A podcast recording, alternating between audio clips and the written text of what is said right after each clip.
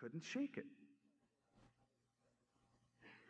I became impressed with them as I studied the language in these two verses, in these four verses.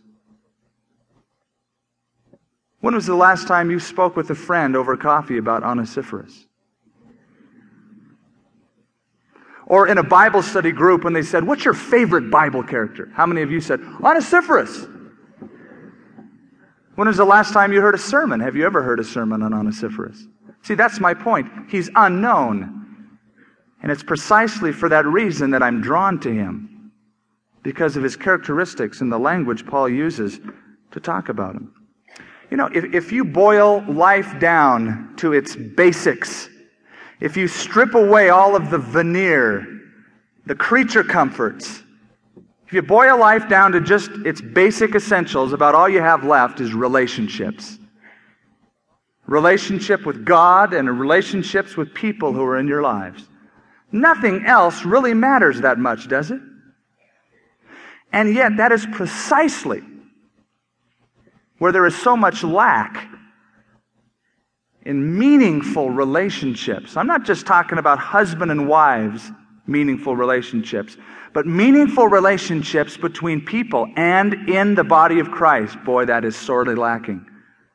A real deep commitment to be a friend, to have that ministry of supporting one another.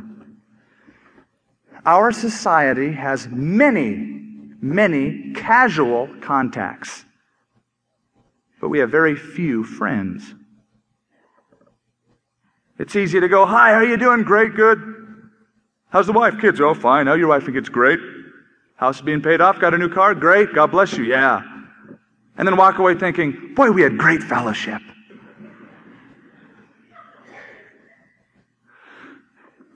I want you to look at verse 15.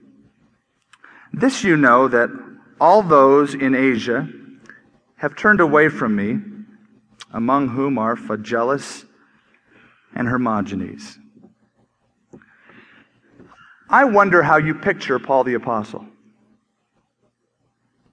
If I could crawl inside of your little brain and turn on the video camera, I wonder how you think of Paul. Probably, if you're like most people, you picture Paul bigger than life.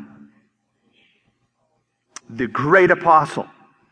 Probably tall, maybe wavy gray hair, a weathered kind of a look, intense sparkle in his eye. I read an interesting account.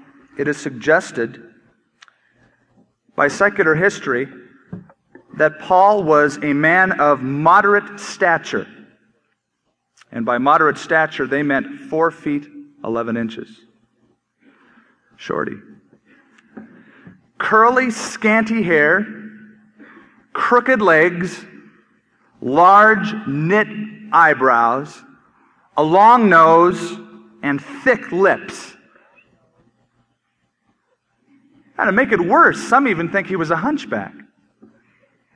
Short, bald, and squatty. That was Paul. Now, did you picture Paul like that? Probably most of you don't.